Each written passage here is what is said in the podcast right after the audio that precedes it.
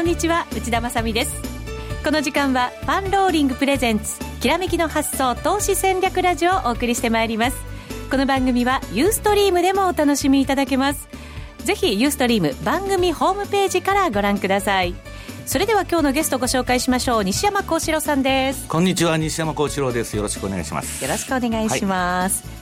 直前に滑り込みセーフの大体いつでも直前にしか行きませんので。今日スタッフ全員でドキドキしましたけど。そうそうあの、はい、ディレクターがあの扉の前で待ってましたから、ああいうの珍しいですよね。ああそうなんですよ、ね、はい。何しろユーストリーム私一人だけポツンと映ってもね内田さんにやってもらおうかなと思ってたんですけど。ダメです、えー、無理です。いえいえ大丈夫ですよ。よかったです。来ていただいて、はい、今日も内容盛りだくさんでお送りしていきますので、はい、ぜひ皆さんユーストリームをご活用ください。この番組は投資専門出版社として投資戦略フェアを主催するパンローリングの提供でお送りしますそれではここでパンローリングからお得なキャンペーンを2つご案内します。まずは、投資カレンダーで有名な大岩川源太さんの2017年版投資カレンダーがついに販売開始しました。パンローリングのトレーダーズショップ限定の購入特典として、大岩川源太の投資カレンダー売り買いの極意という他にはない映像を贈呈します。投資カレンダーの重要ポイント日の考え方や効率的な使い方などがわかるようになっていますので、とっても役に立つ特典です。そしてもう一つ、DVD ヒロピーのローソク足波動トレードの早期割引キャンペーンのご案内です。毎週月曜日のトレードパーティーパーソナリティ、ヒロピーさん初の DVD です。ヒロピーさんが兼業トレーダーとして初めてトレードでコンスタントにまともな利益を得られるようになったのは、この波動を基本としてローソク足を勉強したからだと言います。ダウ理論とエリオットウェーブの基礎を解説、余裕を持って勝てるトレード手法を公開しています。詳しくは番組ホームページのリンクからご覧ください。それでは改めて今日お招きしているゲストは現役ファンドマネージャーの西山幸四郎さんです。よろしく。よろしくお願いします。お願いします。はい、いよいよ明日、はい、大統領選の結果がわかります。さすがにまあ今日はそれでもう模様を眺めて動かないような感じになってるんですけど、はい、えー、っと、私はどっちが勝ってもですね、うん、えー、っと、この11月8日以降は、ちょっとあの、買い、買いというかリスク資産は、まあ売りにくいと。いうふう資産は売りにくい、うん。はい、というふうに考えてるんですね。うん、というのはもうあの財政出動の足音が聞こえてまして、はい、えー、まあ来年はアメリカもね、あのトランプがなろうがクリントンがなろうが財政出動をするだろうというのが一つあるんです。で、もう一つは、あの、例年後の11月に株が下がるっていうことはあんまりないんですよね。はい、だから、まあ、あの、ちょっと、まあ、どういう結果になるかわからないし、また議会せ、議会の、その、えー、共和党、民主党のバランスによってもかなり変わってはくるんですけど、はい、一応、まあ、今日が明けた、あ、明日か。明日日本時間に大体判明するんですけど、うん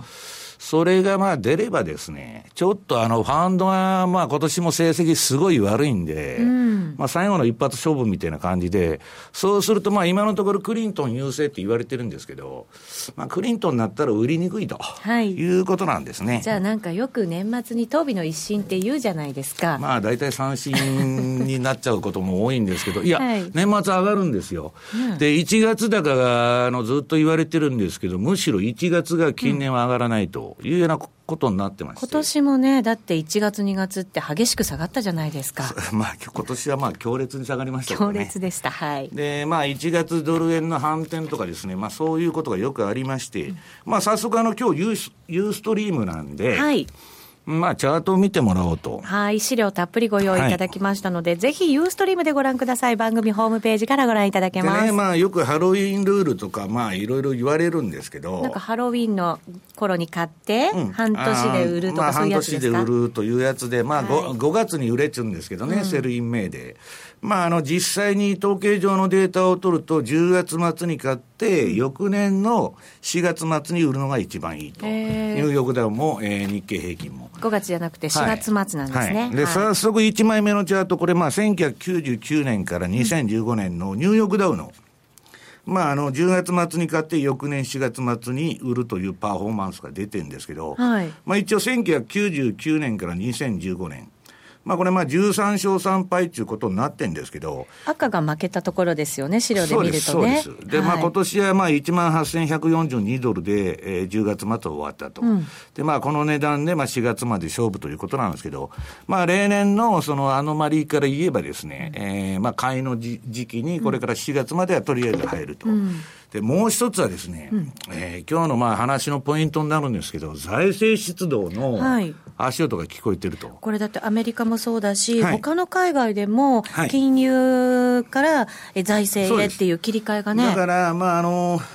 これ今日時間延長もあるんで、まああれなんですけど。延長ありますよ。はい。リーマンショックの後ね、はい、まあ中国を筆頭として日米英を全部まあ大規模な財政出動をやったわけです。うん、はい。それはそのグリーンスパンが100年に1回の危機だっつって言いまして、えっ、と、本当は単なる金融機関の危機だったんですけど、リーマンだとか AIG だとか、うんぬんの。それが、えー、経済危機と勘違いされちゃった。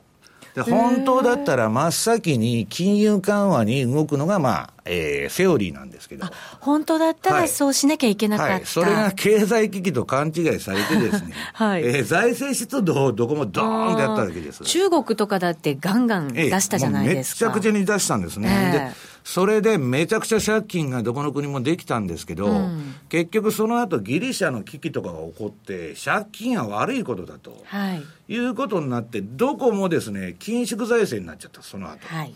で、まあ私はこの財政出動っていうのは需要の先食いだということで金をばらまいたんですけど、そのための借金があまりにも膨大なために、これ今度はギリシャ危機とかが起きてですね、えー、っと、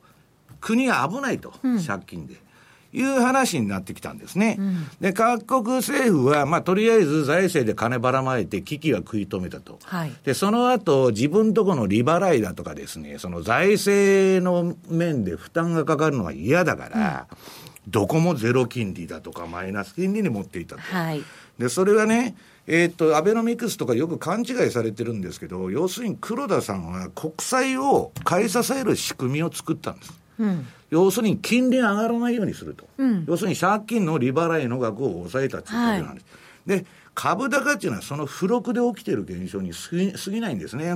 財務省的には株が上がるのが下がるのがどうでもいい。要するに金利上がらなかったらいいと。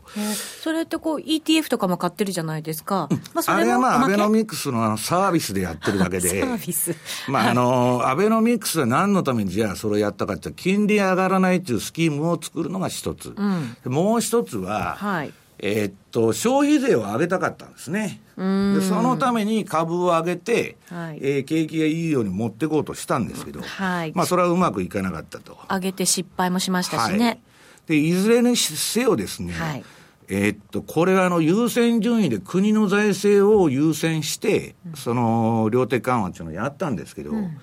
金利がつかないもんですから、えー、家計所得が年々下がってる中で、個人の消費力がまあ全く落ちちゃってるんですね。そうですよね。みんなお金使いませんもんね。はいはい、で、その、えー、っと、デフレだ、デフレだっつって、社会保障費だとか、そんなの税金がバンバン上がってるわけですから、うん、これは良くなるわけがないと、景気が。はい。で、そんな中でもう、その日銀も ECB もやることがなくなってきたと。うん、もうマイナス金利までやってですね、あと何もやることないと。で、マイナス金利やったのはいいんだけど、結局は、あの、消費に回るどころか、うん、タンス預金だとか、金庫が売れてるだけと。ねまあ、いうことで、まあ、デンマークのような効果も出てないと。まあ、ヨーロッパもおおむねマイナス金利ってダメだという、もう評価になってるわけです。銀行だってそれで苦しんでますもんね、はい、銀行はもう潰れかけてるわけですね。えー、それでも手数料を上げるしかないと。口座管理料とフィーで食ってると。い、うのが今の状況なんですね。うん、でも、行き詰まって銀行をなんとかしなきゃいけないという理由で、アメリカなんかが利上げに行くんですけど、まあ、どっちにしたってもう金融緩和することがないんで。まあ、やろうと思えばね、その、日銀が劣後さえ出してですよ、自己資本増強してですよ、うん、で、さらに量的緩和できるようにするとか、まあ、ウルトラ C 的な作戦はたくさんあるんですけど、はい、そんなことまあ、恥ずかしくてできるわけがないと。もうやったところでどうなんですか、効果みたいなもの。まあ、だから、ね、賞味期限何ヶ月とかそういう話になってくるわけですよ。すよね、だから、ローレン・サマーズが言ってるように、これはまあ、景気循環じゃないんだと。長期停滞というね、ものすごい、えー、グローバルデフレデフレーションに襲われてると。はい、で、その結果ですよ、その、えー、グローバルデフレっていうのは何のために、などうして起きたかというと、うん、あの、グローバリゼゼーションが拡大して、安い労働力が、えー、先進国に入ってきて、うん、失業の輸出が行われたわけです。うんうん、で、その不満で、いあの、EU からイギリスが離脱だとか、はい、えー、トランプだとかサンダースの躍進っていうのは出て、あの、現象面として起きてるんですね。うん。はい、で、いずれにせよ、もう財政出動しないとしょうがないと、うん、でトランプになったらトランプはトランプウォールを作りますと、うん、あのメキシコとの国境にですね、万里の長城を築くと、はい、これものすごい額ですよ。本当にやるのかどうかね。ヒラリーはまあニューニューニューディール政策をやると、はい、いうことを言ってますんで、私はこの中央銀行バブル相場っていうのはまだ延命する可能性があると。今すでに、まあ、SP500 で19倍ぐらいの PR になってるんですけど、はい、まあ、金余りでさらに上げる可能性があると。というのは財政出動が一つと、うん、あと今、イエレンとフィッシャーがね、はい、えー、高圧経済政策と、うん、要するに金融緩和を相当長く続けて、うん、で財政も金ばらまいてもらって、それで経済の需要を作るんだと。いうようなことを言っとるわけです。うん、とこれは全然占める気ないぞと、うん、いうことで、まあ、あの株の、株というか相場の最後っていうのは一番走りやすいんですけど、はい、まあ、そういうことになってもおかしくないなと。あで、いよいよ最後が来るかもしれないと。論より証拠でですね、ええ、これはまあ、私はまあ一部もう手締まっちゃったんですけど、私の周辺のファンドが、えー、資源株だとかね、はい、えー、まあ、金鉱株だとか、その類のものを買ったわけです。で、1枚目、えっ、ー、と、1枚目じゃないや、えっ、ー、と、この BH ビルビリトン冷やしと。はい、2枚目かな？あ、2枚目ですね。ね BHB ビルトン。はい。で、次がリオティント。リオティント。で、あとこれはブラジルの資源株、バーレですね。はい。あめちゃくちゃ上がったんですね。安値から倍ぐらいまでみんななっちゃって、倍以上になっちゃって。足元ですか？はい。はい、で、鉄鉱石価格とかもむちゃくちゃ上がって。確かに上がってますね。で、アメリカの金利もまあ、あの、止まっちゃいましたけど、まあ、わっと上がったと。うん、これは何かっつったら、来年の財政出動なんですね。えそこを見込んで、そういうことですもう株価は動き出してたんですね。そういうことです。で、それで見込んで、例えば BHP ビルトンのチャートなんか見ると、わーっと上がったんですけど、今も、いつぐらいから上がってんですか？いや、もうあのー、9月ぐらいから。9月ぐらいから？わーっと。来年は財政出動すると、アメリカが、うん、アメリカがね、内田さん、財政出動するなんていうことは、戦争以外にはないんですから。へ国家最大のその公共事業っていうのは戦戦争で、で、連邦政府がやる公共事業っていうのは、戦争しかないんです。で、要するに、アメリカっていうのは州がやるわけですよ。州が国みたいなもんですから、それの連合体ですから、はい、と州は、えー、日本みたいに無駄な公共事業をやると、うん、税金が翌年跳ね上がるんで、うんうんうん、こんな工事はいらんと、ボロボロの橋でいいんだと。穴ぼこだらけの道でいいんだっていう人がたくさんいて、チェックが入るから、はい、日本のあのオリンピックみたいなあんなことはできないわけです。えー、税金なんか上げたら他の州に逃げちゃったりするんですか、ね、みんな自分で確定申告してますから、はい、その税金が上がると、わーっと日本はもう天引きでね、うん、まあ、ごまかしちゃうんですけど、これも最高のシステムなんですね。えー、国民を黙らす天引きというですね。はいえー、システムをやってんですけど、まあ、アメリカはとにかく文句が出るから、無駄な公共事業はできないんだけど、さすがにですね、今、アメリカの道はもう穴ぼこだらけで、車も走れないような状況なんです。うん、もう直さないと。ええ。で、橋とかもボロボロで落ちたりしてますし、はい、だからその、その公共事業をヒラリーもやると。で、今ね、横ばってるのは、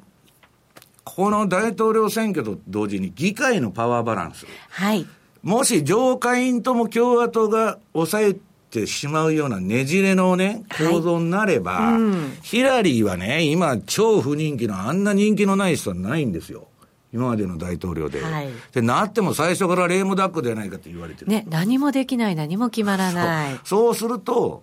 ヒラリーとしては最初の100日間ぐらいでスタートダッシュを切りたいわけです。本当はね。ええ。だけど、いえ、だからやってくるにいかなり結果になろうが、最初の100日間市場との蜜月と言われる間に、公共事業を打ってくるはずなんですよ。ただその額は、共和党っていうのは当然反対しますから、ヒラリーに。あんた大きな政府じゃないかと。まあ彼らは小さな政府を標榜してますから、余計なことはするなと。うんいうようなことになってですね、まあその額によってあれするんでしょうけど、えー、要するに公共事業を打つことは間違いないと。はい、でもう一つは、12月におそらく利上げはするんでしょうけど、12月に、はい。しないと日本みたいになっちゃいますから、いつまでたってもできないと。うん、で日本がしないようにですね、まあ一旦利上げはするんでしょうけど、ええ、イエレンとかフィッシャーの話聞いてると、まあ12月に利上げしてもですよ、うん半年間ぐらいはもうやる気ないみたいな。えー、じゃあもう来年ほとんどやらないみたいな。えー、まあ半年ぐらいでヒラリーの援護もあるから、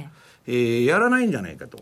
いうことで市場がリスクオンに動く可能性が相当あると。もう買っちゃっていいんじゃないのみたいな、金融相場だってまだまだ続くよ。いや、もう、あの、買っちゃっていいって全然割安でないんですけど、単なる金余りと金の行き場がないんで、まあ、アメリカの株に入ってくんじゃないかと、要するに財政出動するわけですから、はい、ということでですね、非常にまあ、ちょっと、その割高なものをさらに、えー、買うというような相場になりかねないと。なんか、後々考えたら、それってめちゃめちゃ怖いことなんですよね。怖いですよ。本当は、ね、だから、それでも、えー、要するに政治が絡んでるんで、そういうふうに。なっちゃうわけです。そうですよ、ね、だから PKO がいくら効果がないって分かってても、時の政権は自分の支持率を上げたいんで、はい、いつでも PKO を打つと、はい、いうのの連続でしょ、この20年間。それと同じなんですよね。公共事業もあの28回目ですから、90年代から。数えて。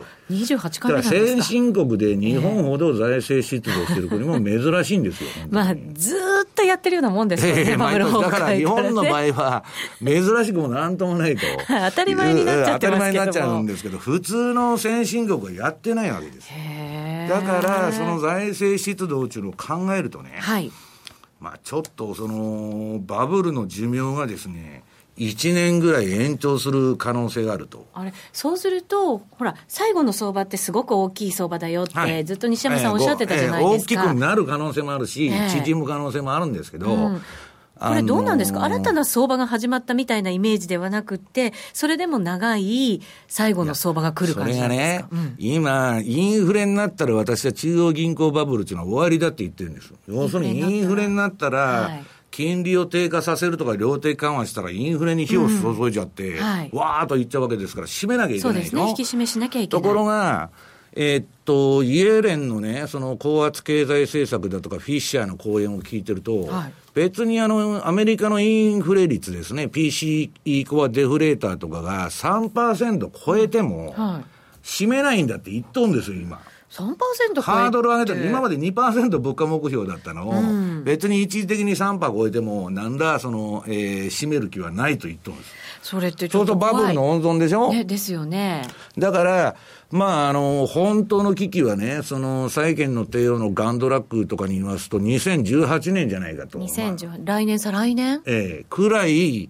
その、まあ、相場が持つ可能性もあるんですね。へえ、じゃあ、いまだかってない、なんか長い上昇相場みたいな感じになっちゃうんじゃないですか、アメリカは。来年9年目ですから、上げの。まあ、ちょっとですね、私は10、まあ、その10年に1回はドーンと下げるんで、どこで来てもおかしくないんだけど、下手に売ってると、はい、今言ったような金利は上げないわ、財政出動はするわということになったら、それは株は上がるでしょう。そうですよ。踏み上げられちゃいますよ。うん、だからそういう可能性があるということなんですね。えー、なんか、どうしよう。なんか、どう したらいいんだろうっていう。手も足も出ないから。だって、買っていくのも怖いけど、ね、売っていくのも怖いじゃないですか。うんだから私はね、うん、あの、このところ、そのセミナーとかで、来年は上げにも下げにも注意しなきゃいけないと。当然、下手に売ってると担がれるし、はい、えー、かといって、その、買ってるとですね、割高ですから、うん、よほど業績が改善しない限り、ドスンと割高の分をあの来たらですね、2割ぐらいは簡単に下がっちゃうと、えー、結構だから、ボラティリティが大きい神経質な相場というか、うん、なんかそういうイメージなんですかね。そうですね。だからもう来年はちょっとそういう意味で上も下もね、警戒が必要なんじゃないかというふうに思ってるんですけど。ちょっとなかなか怖い相場になりますね、そうするとね。だって、そうなった、アメリカがそうなった場合ですよ。はい、日本だって、やっぱりこれ、つられるじゃないですか。まあ、日本はもう、日銀自体が皆さんすることはね、限られてて、まあ最近黒田さんなんかもまあ国債の買い入れが5兆円ぐらい減ってるわけですよ。要するに、あのー、インフレにならないんで、買う必要ないんで、抑える必要ないんで、うん、そうするとね、事実上のテーパリングになっちゃってるわけ。はい。で、その中で、私は日銀のもう政策がどうこういうよりは、うん外部要因に振らされて、日本の相場も動くと、はい、でそれは怖いのは、アメリカが上がり上げりゃですね、日本も上げるわけですよ、やっぱり。うん、だから、ちょっとですね、なんかこの大統領選挙の後の来年1月にまあ政策が出てくるわけですけど、はい、まあちょっとそこら辺でもし大きな政策が出てくればですね、うん最後相場が走る可能性は十分あるというふうに思ってるんです。そこは注意しながらも、本当だったら乗っていくべき相場で、なわけですよね。ええ、でね、え、あの、まあ、せっかくユーストなんで、今、あの、はい、ニューヨークダウの週足。はい、週足。これ私は株というのは、あの、トレンドが最も出にくい商品だと。まあ、あらゆる金融商品の中で金利とかね、コモディティだとか、うん、ええー、まあ、為替に比べて、まあ、株というのはランダムウォーク理論というのはばっこするぐらいトレンドがはっきりしないんだと。まあ、今のニューヨークの相場見てても、うじうじうじうじ、まあ、上げてるのが強いのか弱いのか分かんないと。まあ、なんか下げてないから強いのかなと思っちゃいますけどね、はいうん、高止まり。まあ、金余りで高止まりしてると。うん、で、その中でね、これ、あの、週足で逆張りをやってるんですけど、はい。これまだあの、200週のね、えー、移動平均の上で相場やってて、で、あのー、52週という、その、まあ、1年移動平均ですね。えー、あ、1年移動平均じゃないや、その、この52週の、えー、あ、そうか。1年ですね。そうだ、1年だ。1年ですね。はい、1年と200週の上で相場やってると。で、強いか弱いかっつったら強いんですよ。とりあえず。まだまだ上昇相場の中、うん、?200 の上やってるうちは強いんです。強い、はい。で、えっ、ー、と、ここのところなんかだらだら下げてたんですけど、うん、まあ、あのー、これ次、日足、あ、これこれですね、この週足の、これまあ、あの、週足でトレードなんかしてる人いないんで。なかなかね、見てはいるんでしょうけどね、はい、皆さんね。ええただ、これでやると、その200日の上にやるときは、押し目買いシグナルしか、あの、従わないというルールで逆張りをしてるんです。うんうん、戻り売りはしないと。はい、で、戻り売りするべきとこは、上のね、クラシックセルつって、あの、赤の指印がついてる。グリグリっとしたやつ、うん、これが全部売り場なんですけど、うん、まあ、これには新規売りは従わないと、手仕まいには使うけど。あ、なるほど、なるほど。200日の上にあるからですよね。はいはい、ことごとく、まあ、これはまあ、2011年以降しか出てないんですけど、まあ、いい会話を提供、あ教えてくれてですね。なんかめちゃわかりやすくないですか、うん、で、今のところ売りになってるんですよ。そのクラシックセルというのは従わないんだけど。親指がね、はい、グリグリってやつが出てますね。まあ、だけど、まあ、まだですね、あの、どういうんですか、売り方有利なんていうのはとても言えないチャートなんです。ですね。逆に、はい、もし200日ぐらいまで、200週か、うん、まで来たとしたら、これ、押し目買いのチャンスって、もう一回攻めたいとこですよね。いや、それはわからないんですけどね。いや、それはね。それわからないんだ。いや、それ割ってきたら逆に怖いわけですよ。はい、で、まあ、もうちょっと細かく見るには、次の冷やしのチャート。冷やしで、はい。で、これも、その、押し目買いしかしないんですけど、なんとですね、うん、昨日、買いシグナルが点灯しまして。えっ、と、200のところにタッチした。ちょうど200にタッチして、うん、で、そこからボーンと上げましたんで。昨日ね、いっぱい上がりました。で、その前も200のとこで行っ旦今年のなんだっけ、6月ぐらいに止まって切り返したっていうのがあってですね。ブリグジットの時かな。はい。で、まあ今のところヒラリーが勝つって言われてますんで、はい、ファンドとしては、ヒラリーが勝ったらリスクオンだと、トランプだとトリプル安だと今のところ市場で言われてるわけですから、はい、とヒラリーが勝ったら、売りはやっぱりしにくいわけですよ。そうですよね。はい。とりあえず買いで向かいたいですよね。はい、だから、まあちょっと仕掛けてくる可能性はあると。ただね、ヒラリーっていうのは、その、なってもですよ、その、とにかく人気がないのと、うん、まあ、ヒラリー財団の問題も含めて、たたか、いくらでも誇りが出るわけです。まだまだメール問題だってね、もうやらないっては言ってますけど。で、まあ、いろんな問題がね、まあ、ここで言いませんけど、確かなことじゃないんで、まあ、いろんなことが報道されてるわけです。はい。で、それでじゃあ戻してもですね、まあ前の高値ぐらいまでは、このリスクオフになった分は戻すのかもわかんないけど、とりあえずは。はい。まあその後はもう政策次第ということになるんです、ね、そうか、ガンガン上がっていく相場ってなかなか考えづらいんですね。はい、ヒラリーさんになったとしても。はい、だけど、そのヒラリーがもし財政出動の規模が大きかったらですね、はい、それはまあ、あの、来年上げる可能性は十分にあると。あとはだから、議会とのこの関係ですよね。はい。ね、共和党になっちゃえばやっぱりずっとねじれたままだし。そうなんです。だからそこら辺、まあ、だから自分のやりたい政策があの人ができるかどうかですね、ヒラリーが勝った場合。うん、トランプが勝った場合は、もうどっちか分かんないと。政策がよく分かりません誰も読めない状態です。でも、ほら、いいブレーンがついたら、ね、いや、だから、いや、経済的には絶対心配ないんですって。あの人不動産屋なんで、ね、自分が損するような政策するわけがないじゃないですか、経済にはね、やっぱりね、強いんじゃないかと思いたいんですけど。自分の会社が損するような政策をしないということは、金利も上げないし、金はばらまくに決まってるじゃないですか。はい、だからそれは心配ないんだけど、トランプのリスクっていうのは孤立主義とかね、ブロック化と言われる、うん、要するに自国優先の保護主義に、彼はその、云々してますから、そうするとね、アメリカみたいな国は偉大なるドメスティックカントリーと、要するに内需、自分とこだけで鎖国しても食えますという唯一の国なんですよ。はい、ところが世界中自由貿易で今体制ができてるわけですから、アメリカが内向きになっちゃうと、世界経済は大変なことになるということなんですね。はい。え、この続きはユーストリームでぜひ皆さんご覧いただきたいと、はい、もう終わっちゃったって言っても、まだユーストリームありますから、ぜひ皆さんご覧いただきたいと。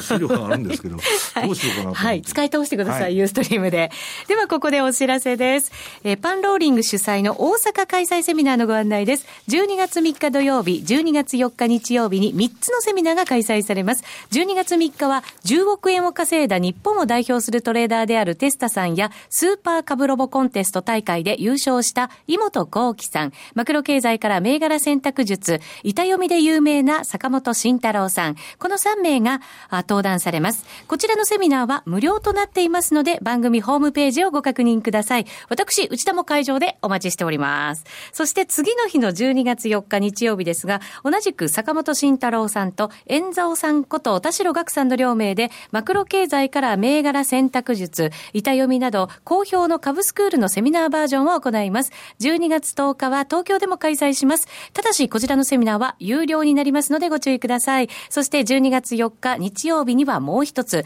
デイトレード完全マスターコースのプレプレセミナーとして、松 FX の著者である悦子さんが大阪に登場いたします。えー、毎月資産を10万円からレバレッジをかけて5倍、10倍へと大きく増やすそのやり方は、確実な相場と通貨の勢いをつかむ戦略と言われています。人気の悦子さんの貴重な有料セミナーになりますので、ぜひご参加ください。お待ちしております。セミナーについての詳細は、番組ホームページのリンクからご覧ください。